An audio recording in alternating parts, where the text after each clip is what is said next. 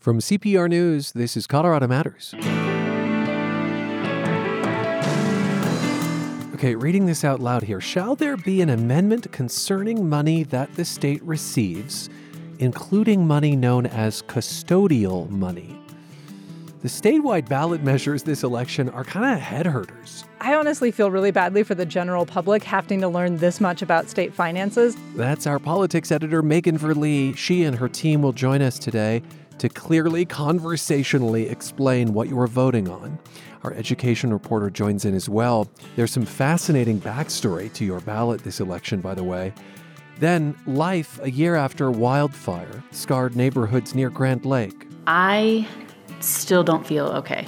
It doesn't feel quite like home. Later, we explore the hidden wonders of the Colorado Plateau.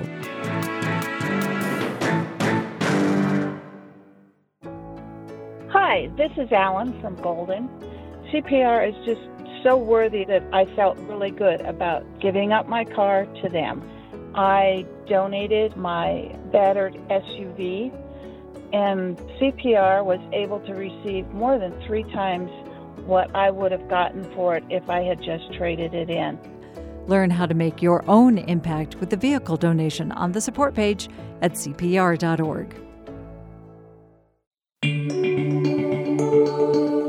This is Colorado Matters from C P R News and K R C C. I'm Ryan Warner. An important piece of mail arrived the other day. You likely got it too. A ballot for Colorado's November election. There are three statewide measures which we'll walk you through today.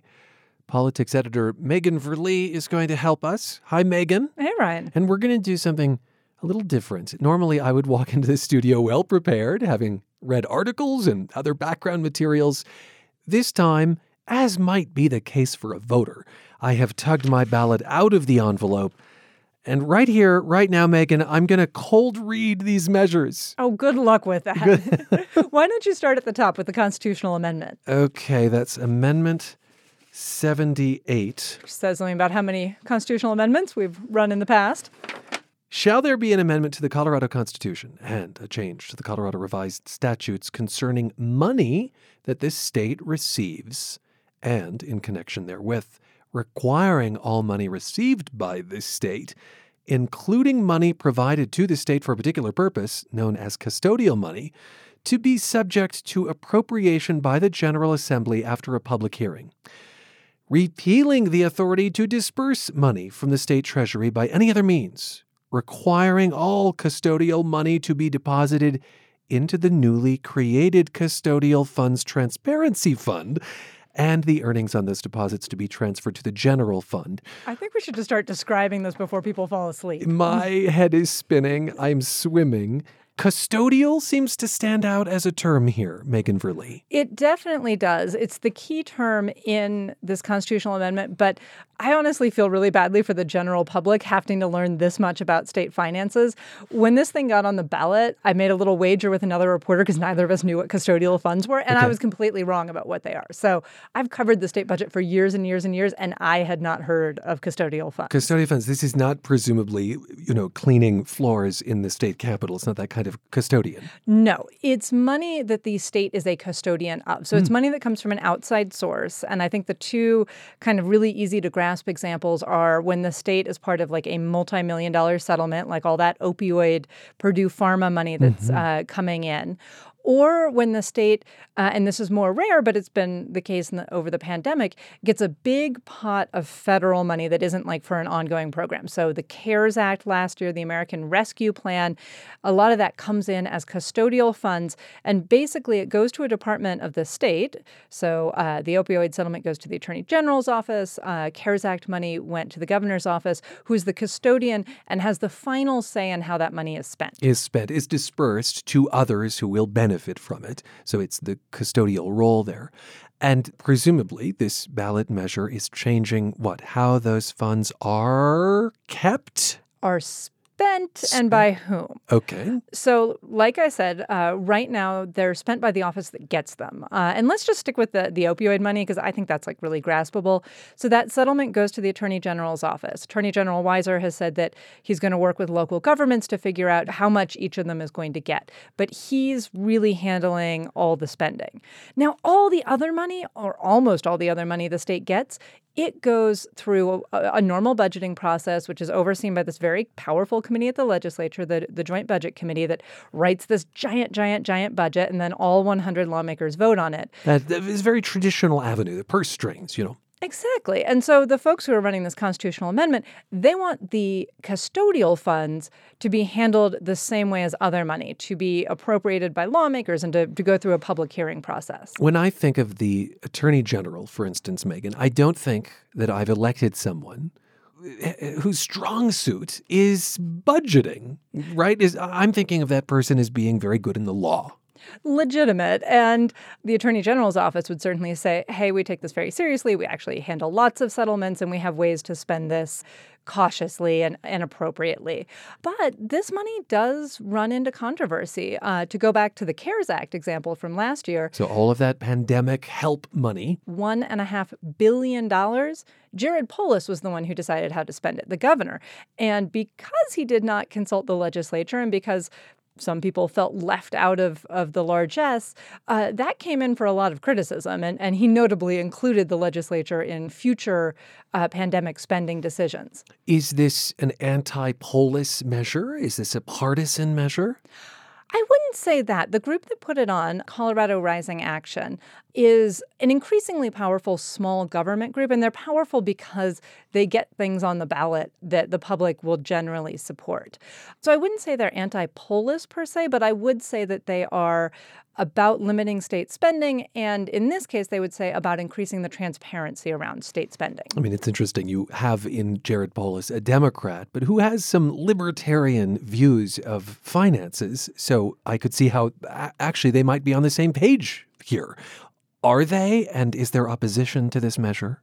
So I haven't asked the governor's office about this. I did go talk to a couple of Democrats on the state budget committee because I figured they would actually probably be where opposition would be coming from. Mm-hmm. Um, and the first thing I heard, which I thought was really interesting, is I talked to Dominique Moreno. He's the chair of the Joint Budget Committee. And he said, you know what? When I first read this, I thought it was a really good idea. He's been concerned primarily around transparency with these funds. He says that, yes, they get some reports on how the money is spent, but sometimes the reports are really incomplete. And so as somebody who whose job is to kind of direct the spending of state money, he does think that lawmakers should have more oversight here. That said, he says that actually some of the language that will go into the state constitution is problematic. Unintended consequences exactly, problematic? Exactly, that okay. It's broader than custodial funds. And it might create some unintended consequences in the budgeting process that could lead to more bureaucracy and, and a less nimble government, which is a little ironic for something brought by a group that wants a smaller, more responsive government. That's right. If the effect of this is to create more bureaucracy. So what? Is Moreno opposed to it? He wants to see different language? Yeah, I think he would support other changes to the custodial funds process, but says that this constitutional amendment, especially because then the legislature can't change it, could be really tricky. Now, backers say they think that lawmakers can kind of sort out any unintended spending consequences and streamline the process. The other piece of opposition that I've heard from another Democrat on the budget committee and from other people who don't like this is it would make the state a lot less nimble. Like if you think back to when the CARES Act was passed last year, mm-hmm. the legislature wasn't in session. They like did not know how to safely be in session together in the Capitol. You know, we were still figuring out COVID protocols. They hadn't set up remote voting. They hadn't done all the stuff that they put in place since then to safely be a legislative body.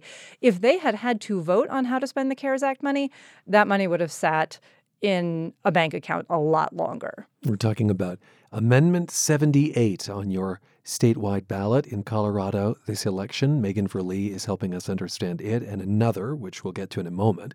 Does seventy-eight, and you pointed out it's a constitutional amendment, therefore it's a little more ironclad than a statutory change, harder to change. And it does take fifty-five percent of the vote to pass. That's the other part of it being a constitutional amendment. Not just a simple yes. majority of voters.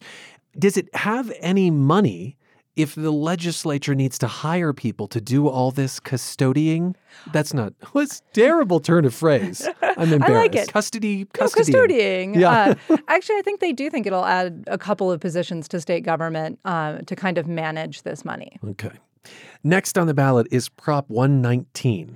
True, but I think we're going to hold off on that one because the real experts are waiting in the wings. Public Affairs reporter Benta Berkland and our education reporter Jenny Brandine will be way better at explaining that than me. Okay, they'll be here in just a moment. Uh, on to Prop one twenty.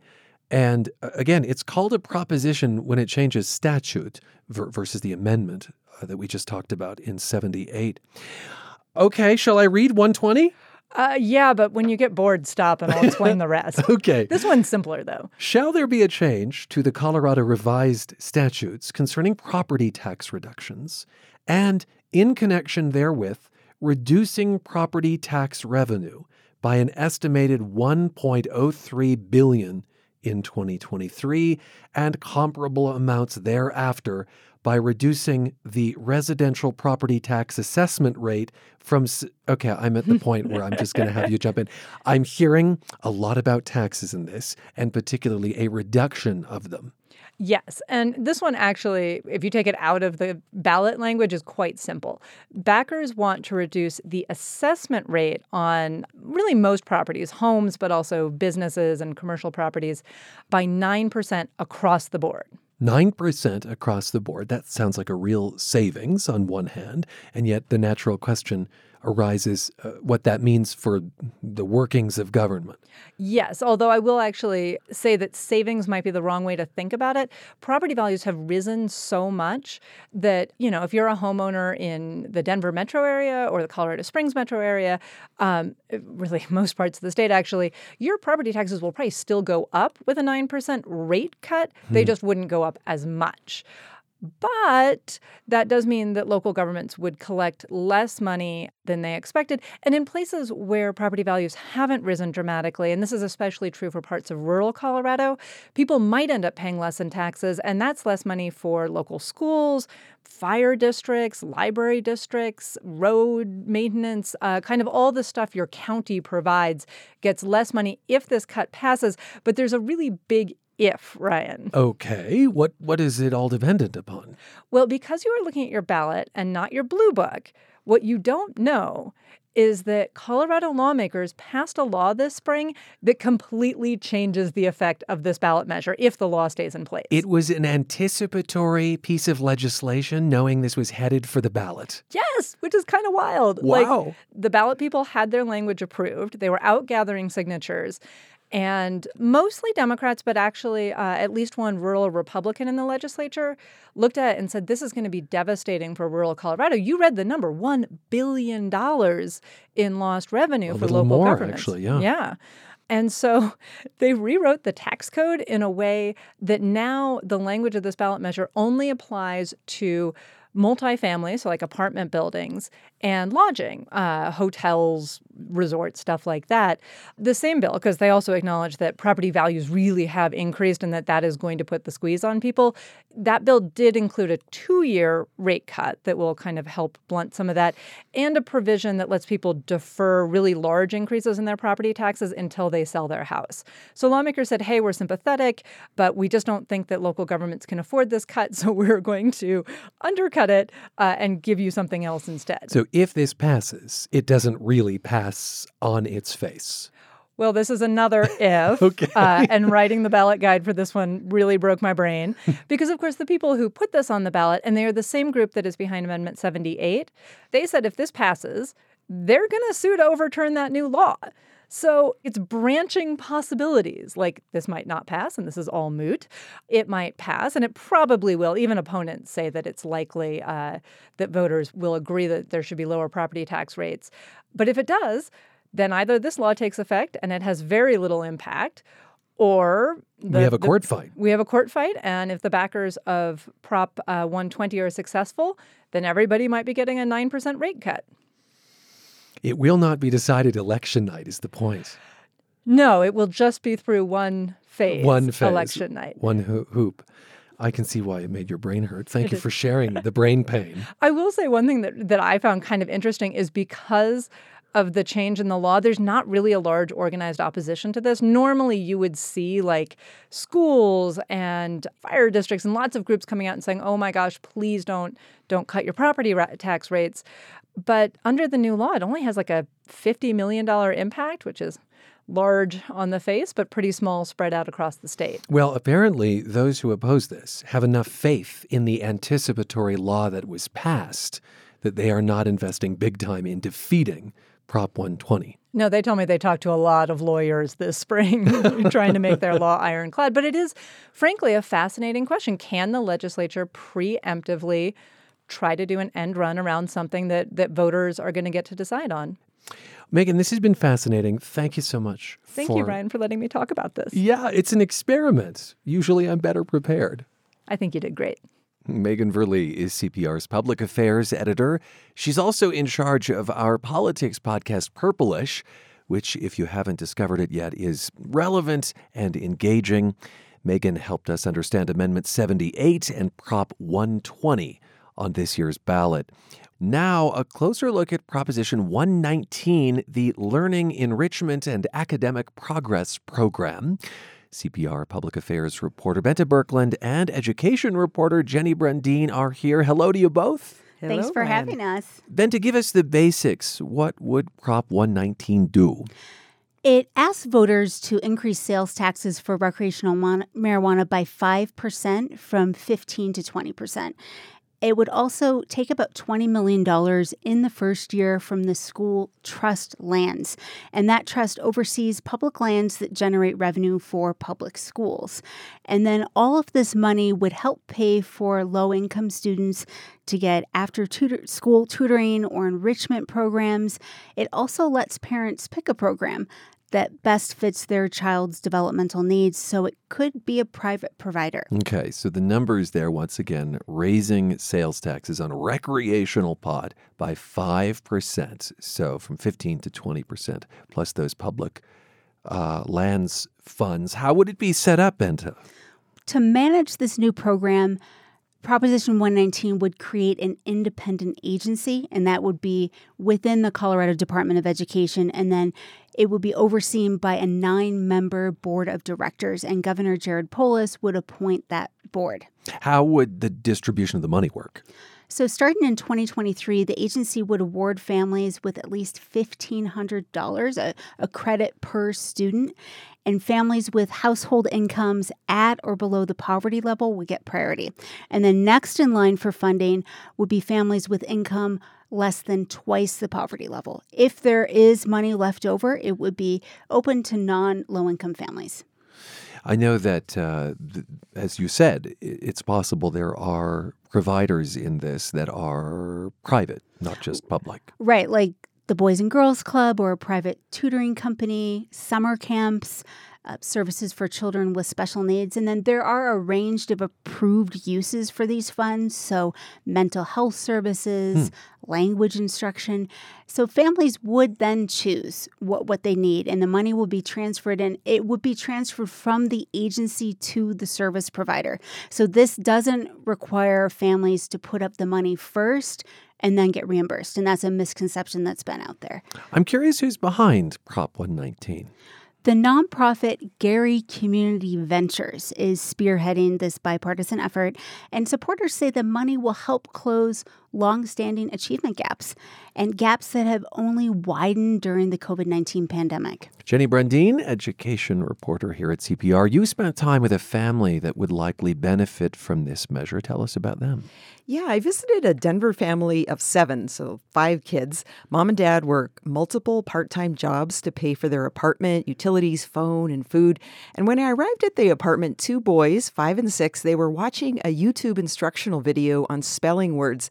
Their mother told me that they struggle with reading, and education is everything to her. So the family, starting this week, will pay about four hundred dollars a month for three of the children to get tutoring.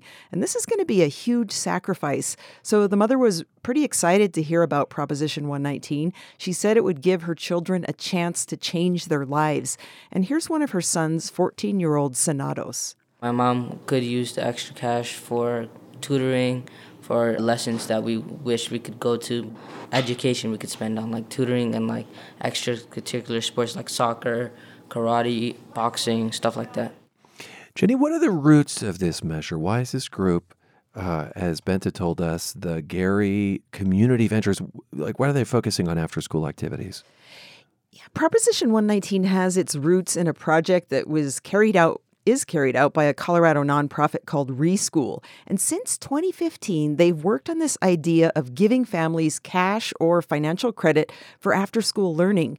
Research shows that kids spend about eighty percent of their time outside of school. And it turns out what they do there really does matter. It can help build academic and social skills for school and for later in life. Uh, ReSchool has drawn on the longitudinal studies of families by Harvard professor Robert Putnam. Here's Amy Anderson of ReSchool. What he saw was that when kids are blocked off from having enrichment opportunities, it means that they might not graduate high school to the same extent as other kids. They won't develop the same social networks that are people who are influencers and mentors that help them later in life. Benta, there are some supporters in the education world, but there are also opponents in that realm. The recreational marijuana industry is opposed, correct? Yes, that's right. And, and opponents from, from the marijuana industry note that their product is already highly taxed and that increasing the sales tax further is regressive because it, it places an increased financial burden on low-income buyers, especially groups like veterans and the elderly. The marijuana industry also warns it would increase the price gap between legal marijuana and the black market, and, and this could potentially push more people to purchase marijuana illegally. Other opponents don't like where this money will be spent. Right, Jenny, some education advocates say Prop one nineteen has a laudable goal to give kids after-school learning opportunities, but th- this is not the right avenue, huh? Yeah, they have many reasons that they oppose it. One being public dollars going to private companies. They say there isn't enough accountability with the new independent agency, which will set the terms of the contracts and, the, and the, what the salaries will be. They say a board appointed by the governor that oversees the agency isn't enough oversight compared to all the regulations that schools are saddled with. Supporters of the measure, though, say they'll have a yearly independent financial audit and they're accountable to the General Assembly. Among those who oppose it in the education world, my understanding is that their biggest argument is a fiscal one, Jenny. Yeah, they say they've been trying to get extra resources, additional resources for schools for years and years. Colorado still spends well below the national average per student. And Proposition one nineteen, most importantly, would divert twenty-one million dollars from the state land trust fund, which supports public schools, as Benta mentioned. One analyst told me you can think of it like a choice between spending now for this new out-of-school learning program for low-income children or continuing to grow a long-term resource that helps support K twelve funding through interest and other earnings. So in total, it's estimated it will reduce earnings in that school lands fund by about forty-eight million dollars over a ten-year period. Brett Miles, he heads up Colorado's Association of School School uh, Executives. Their council just took a no vote on it, and he says there's an additional concern, and this is it. This is really another measure asking for another cannabis tax increase, and it's going to make it much harder to explain the full story to voters in the future about why schools need more money. So we're going to have, once again, well, I thought schools were fixed last time with all the pot money. No, that went to a capital construction program. It's very specifically targeted. You know, some people win those grants, some people don't win those grants. It didn't fix funding in public education. And this adds another incredible hurdle into telling the story of what's happening with public education funding. The backers of Prop one nineteen have a counter to that argument, Jenny. They say to give K through twelve the billions of dollars it needs, that would take an income tax increase. Yes, and that's been tried three times and voters said no three times. So supporters argue that schools have been solely responsible for solving the achievement gap, which in effect is rooted in social inequities. And they say it's time to bring other partners in, along with parents who know their children, what their children need, to help kids catch up and give them experiences to develop them socially and as human beings, just like the experiences wealthier kids get. Okay, so they're saying we've tried other avenues, and this is a new one. Benta, a little more perhaps on the political dynamics before we go. Sure. The politics behind this aren't as partisan as we see on a lot of issues. It has support and opposition from both sides of the aisle. The Colorado Democratic Party voted to oppose it, yet Democratic Governor Jared Polis and former Democratic Governors Bill Ritter and Roy Romer back it. Hmm. Uh, so does Republican former Governor Bill Owens. And some conservatives see this as a good thing because it gives parents more choice to pick potentially a private program. And parental choice in education is a top priority for the G O P, yet it also raises taxes. So the state Republican Party took a neutral position on the measure. I would note that so far, supporters have raised significantly more money than opponents. According to the latest campaign finance reports, about one point eight million dollars. But we will see more money flowing in as it gets a little bit closer to the election. It's in the low thousands at this point for the critics. Thank you both for being with us. I appreciate it. Thank you. Thanks, Ryan. You heard from C P R Public Affairs reporter Benta Berkland and education reporter Jenny Brundine breaking down Prop one nineteen. Much more in our election guide at C P R dot org. Election day is November second. Ballots must be received by that date. So the Secretary of State advises that you use a drop box rather than the mail starting October twenty-sixth. And Colorado Matters continues in the next half hour with a wildfire that a year later lives up to its name. This is Colorado Matters from C P R News and K R C C. For a few Colorado governors, the state's highest office was the family business. In the years before statehood, John Evans and his son-in-law Samuel Elbert served in the role. Two of the state's Front Range fourteeners are named for them. Elias Ammons served a term as governor in the nineteen teens, followed twenty years later by his son Teller, Colorado's first native-born governor. And then there's the Adams family. Brothers Alva and Billy each had three gubernatorial terms. Adams County is named for Billy. Alva put his name on Adams State University in Alamosa. And although his son, Alva B. Adams, never made it to the governor's mansion, he was a U S senator and got his name on a water diversion tunnel under Rocky Mountain National Park. With thanks to historian Derek Everett, this is a Colorado postcard from C P R.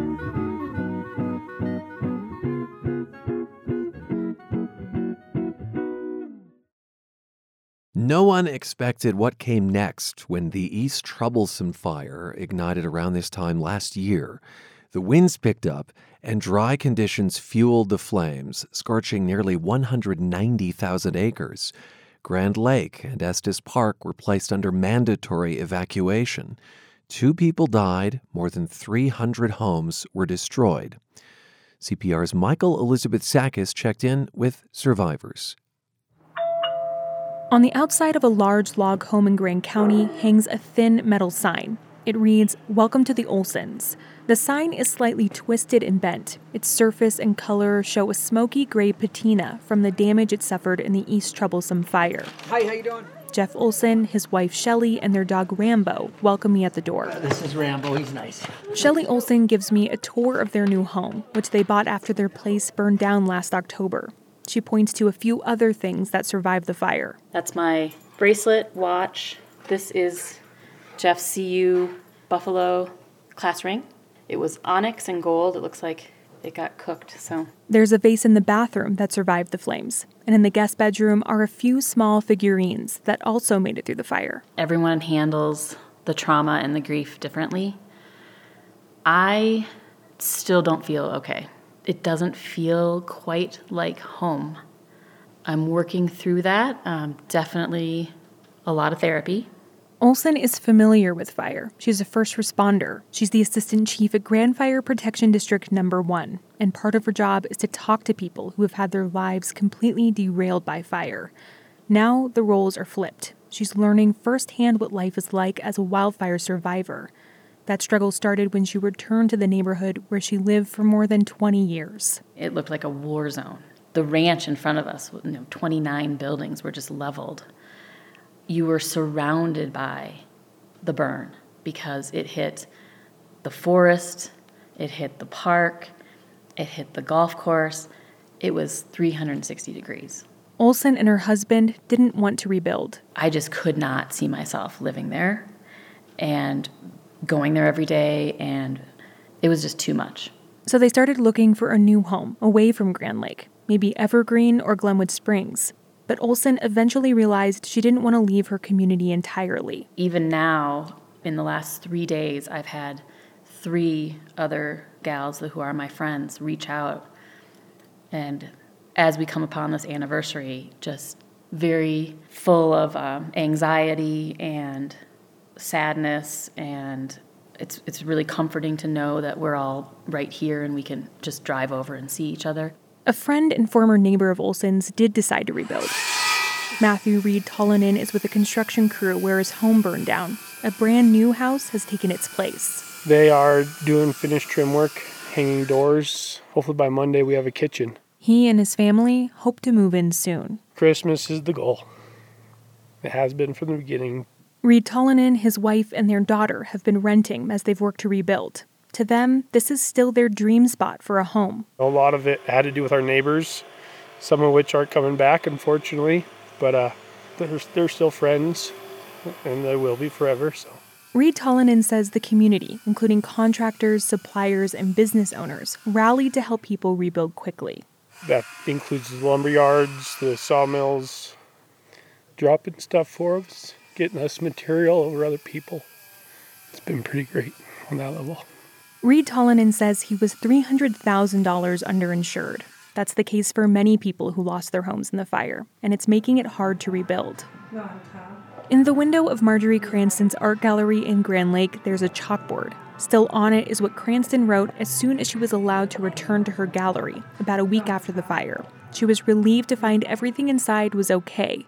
She grabbed some chalk and wrote, "The fire took my home. It did not take my heart. The fire took my art. It did not burn my will to create. The fire consumed my comfort. It did not take my soul. It never destroyed my faith in God. Welcome to my studio. It remains." When visitors come to Cranston's art gallery and see this message she wrote after the fire, she says they open up and talk about their own personal struggles. It's been meaningful, I think, to people to see that you can go through something and have hope. Cranston's art gallery has been on Grand Avenue for more than twenty years. She's an impressionist who mostly works in pastel. After the fire, her painting started focusing on scenes of regrowth and healing. She points to a landscape hanging on the wall. So you just see the sticks and, you know, the willows that were burned and, you know, the remnants of trees, the burn scar, which is really black, and then this bright green grass. And it was beautiful. Cranston has also decided to rebuild her home, but she too was underinsured. So she's had to be resourceful to rebuild her house piece by piece. She bought all of her light fixtures off of eBay and other secondhand websites. Okay, what am I going to do on the outside of this house because I can't afford anything right now? So she had discount siding shipped in from another state. She saved money by collecting all of these pieces for her new home, which just finished framing. So it's been a challenge, which I accept, actually, because I want to go home. Cranston, like most people who rebuild after a wildfire, says dealing with her insurance company is a nightmare. It starts with having to create a detailed list of every personal item lost in the fire. Just for an experiment, sit down and take a room in your home, then start listing everything in your head of what's in that room, where you got it, what year. That includes the food in your refrigerator, all the things in your drawers. While some are rebuilding or buying new homes, the East Troublesome Fire forced many people out of Grand County permanently. Candace Cole now lives one hundred miles away near Fort Collins. It was actually a fairly easy decision for us because the reason that we moved up there was for the beautiful views and the beautiful trees. And we just kind of looked around and said, I just don't think we can come back. Cole says it was too expensive to rebuild, even with insurance. And many of the people that made living in Grand County so great also moved away after the fire. Cole is a native to Colorado and says it's heartbreaking how much these communities lose after these wildfires, which will likely get bigger and hotter as the world gets warmer. Climate change is real, and we need to actually do something about it. It's just very frustrating because you see these fires and you see the drought. That's just not, not normal, not stuff that we saw ten or fifteen or twenty years ago. Cole has a new house in a new neighborhood in a new town. But the East Troublesome Fire burned away something that's not material, her sense of community. She says that's going to be the hardest thing to rebuild. I'm Michael Elizabeth Sacks, C P R News. By the way, the East Troublesome Fire is the second largest in Colorado's recorded history. It started in the Arapahoe National Forest, but a year later, investigators still don't know how it started. The Colorado Plateau is a huge outdoor playground in southwest Colorado and three neighboring states. It has an abundance of national and state parks, monuments, and wilderness areas. A new guidebook reveals hidden wonders of the plateau, including perfect spots for fall and winter visits. That's when author Bill Haggerty writes, "It's no longer hotter than Hades." And Bill joins us from our studio on Main Street in Grand Junction. Bill, welcome to the program. Thanks, Ryan. Tell us exactly what the Colorado Plateau is. That's a good question. Most people don't know. Um, if you're sitting in front of a map of the western United States and you set your coffee cup down on Denver and you spill it, it's going to create a big stain on the map that pretty much covers the Four Corners area of Arizona, Colorado, Utah, and New Mexico. So that's basically the Colorado Plateau. It goes from um, the north rim of the Grand Canyon, Flagstaff, all the way up uh, east of Salt Lake City to Dinosaur National Monument, and then down almost to Albuquerque. Um My particular book skips the San Juan, southern San Juan Mountains, even though a lot of geologists would say that's also part of the Colorado Plateau. And that's, I th- that's generally what you're talking about. I think of the term plateau as being a kind of higher flat thing in comparison to the land around it. Is that the right thinking?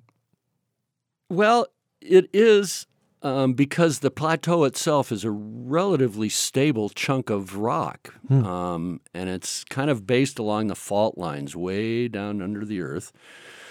But even though it's a stable piece of rock, um, because of the altitude and because of the terrain, it looks really ripped up, mostly by water, mostly by the Colorado River, the Green River, and their tributaries. Um, so it looks very eroded, but in general, it is a pretty stable chunk of rock. You have primarily written hiking books, uh, but this new one also includes rafting, bike rides, drives, events, even restaurant recommendations. Sounds positively overwhelming. Like, how do you decide what to include?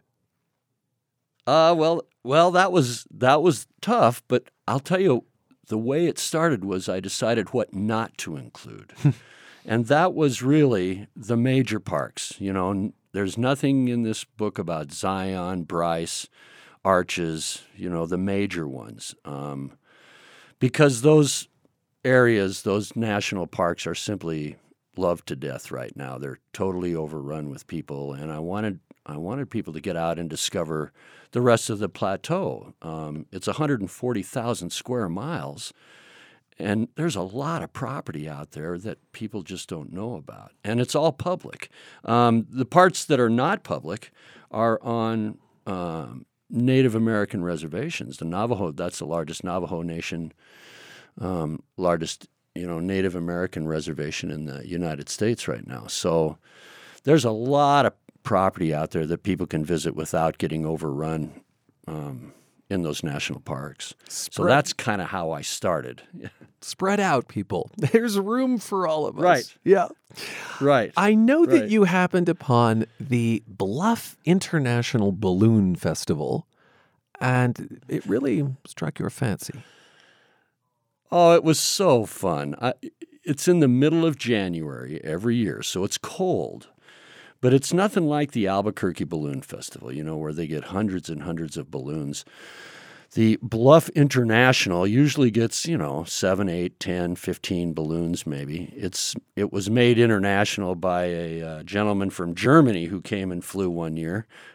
But it's a, it's a relatively small, very tight-knit gathering. And if you show up uh, to the Bluff Elementary School on the Friday night before it happens, it's usually the middle weekend of January, you'll get a taco dinner and a Navajo fry bread and uh, and support the school a little bit. And you can meet these pilots who fly, and you can become part of their uh, their crew for the next day, and you might even get a flight yourself. In Bluff, Utah, the Bluff International Balloon Festival. You know, the explorer John Wesley Powell named the area you write about. Um, he called it the Colorado Plateau Province one hundred fifty years ago. You describe him in your book as a crazy one-armed dude with no idea what he was doing. Could, could you relate to him, though, in some ways, in your own wanderings oh. on the plateau? Oh, absolutely. Absolutely. I I think the main difference between John Wesley Powell and me is that even with one arm, he could still probably row a boat better than I could. Did you spend much time on the river? I spent, yeah. I uh, did a trip down Desolation Gray Canyons on the uh, the Green River. I also rafted the San Juan River outside of Bluff, actually. Um, and the rivers are really what does define the plateau. Uh, like I said, you know, it's a relatively stable chunk of block block of earth, but it's really sliced through from these rivers. And and one of the things that I think people don't understand about the, the Colorado River and, and all of its tributaries is that it starts here high in the Rockies at fourteen thousand feet. And by the time it leaves Grand Junction, you know, just in the state, it's already dropped, you know, about nine thousand feet in elevation, mm. and it's dropping a lot more by the time it gets to the Grand Canyon. So the water comes here. None of it stays in Colorado. It all leaves, and it leaves fast. So it's really slicing through a, a lot of country that is, you know, relatively loose, unstable rock on the top of it. Once it gets down to that bedrock, it's solid, but, you know, the stuff on the top is pretty loose and pretty wild, and that's what really creates our canyonlands, these these beautiful multicolored canyons and hoodoos and arches and pinnacles are really, you know, the result of erosion, water, wind, ice, freezing and melting, you know, but mostly, mostly that water, even though this is the least watered portion of the United States, right. essentially. You're listening to Colorado Matters. I'm Ryan Warner, and the guidebook author Bill Haggerty joins us. His latest is called Discovering the Colorado Plateau, a guide to the region's hidden wonders. And uh, perhaps we can get to a few more of those wonders. Two that come to mind are Coral Pink Sand Dunes State Park in southern Utah and Vista Denizen Wilderness Area in northern New Mexico. Tell us about those. All fascinating places. Most people have never, ever heard of Bistad de Nazin. It was a wilderness area that was actually established by Ronald Reagan way back when. And it's some of the weirdest, wildest rock you have ever seen in your life, Ryan. I mean, hmm. I don't know how the, some of this stuff was was created. It was basically, you know, a lot of volcanic cinder block, and and it's just crunched down to some weird, strange, odd rock. And it's, there's, I mean, there's no vegetation out there at all. Maybe a one or two barrel cactus and a couple of other plants. I think scientists say there are actually eight different plant species out there, but that's it. I mean, it is, it is wild and rugged, and it's south of Farmington, about forty miles south of Farmington, New Mexico. Um, the other the other one you just mentioned, Coral Pink Sand Dunes, uh, is along the Arizona Strip. Really, the it's a state park in Utah that's right on the Arizona border near Colorado City and Hinsdale and mm. Fredona, Arizona. Um, really, really unique. It's really the only sand dune on the Colorado Plateau, uh, created by uh, wind whipping through a couple of mountains to the west of it and just whipping this this beautiful, beautiful Navajo sands right through this uh, uh, gap. And it's just created some magnificent sand dunes.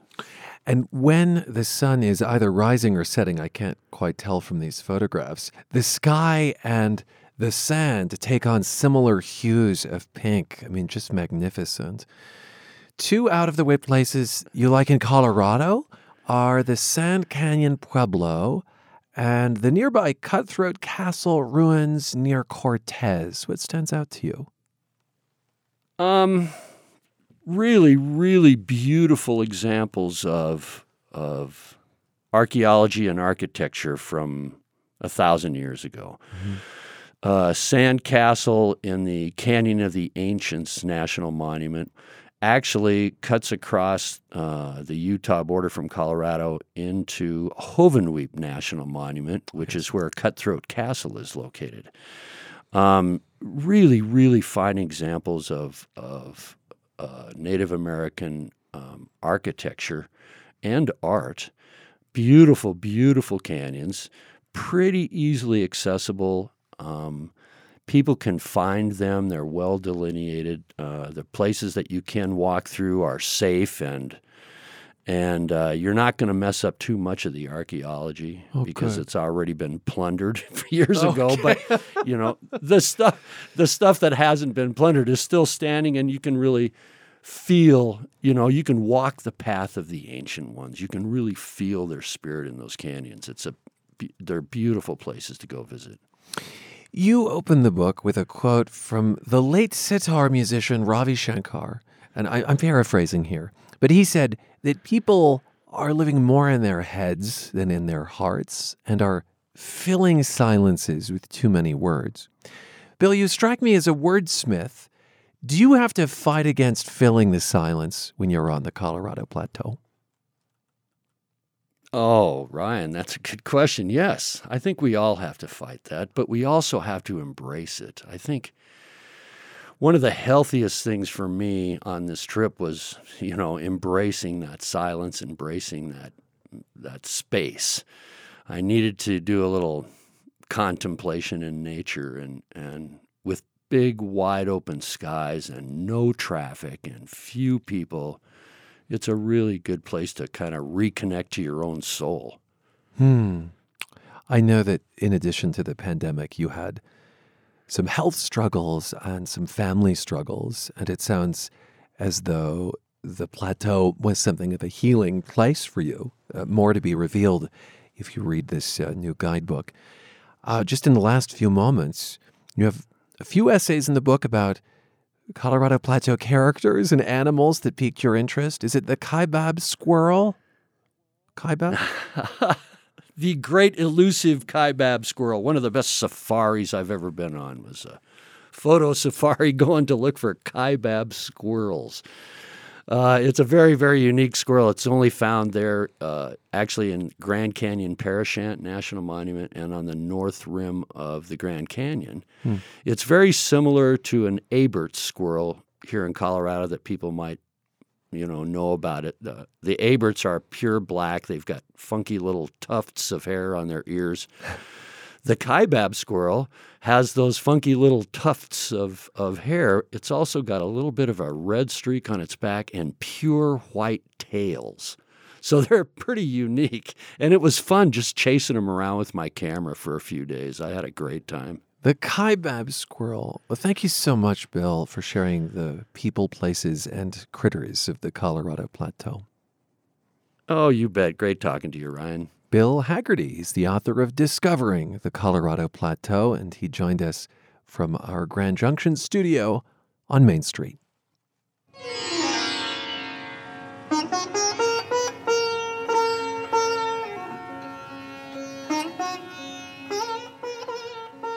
Before we go, we want your gardening questions. As temperatures drop, how best to tend to plants outside? And what indoor life might brighten up your winter? Email Colorado Matters at c p r dot org. Again, your gardening questions to Colorado Matters at c p r dot org.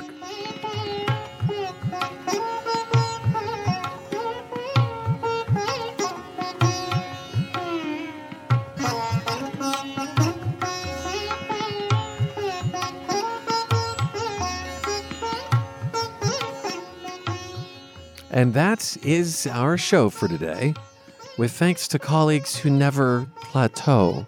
Carl Bielek, Anthony Cotton, Pete Kramer, Andrea Dukakis, Michelle Fulcher, Matt Hers, Michael Hughes, Carla Jimenez, Avery Lill, Pedro Lumbrano, Patrice Mondragon, Shane Rumsey.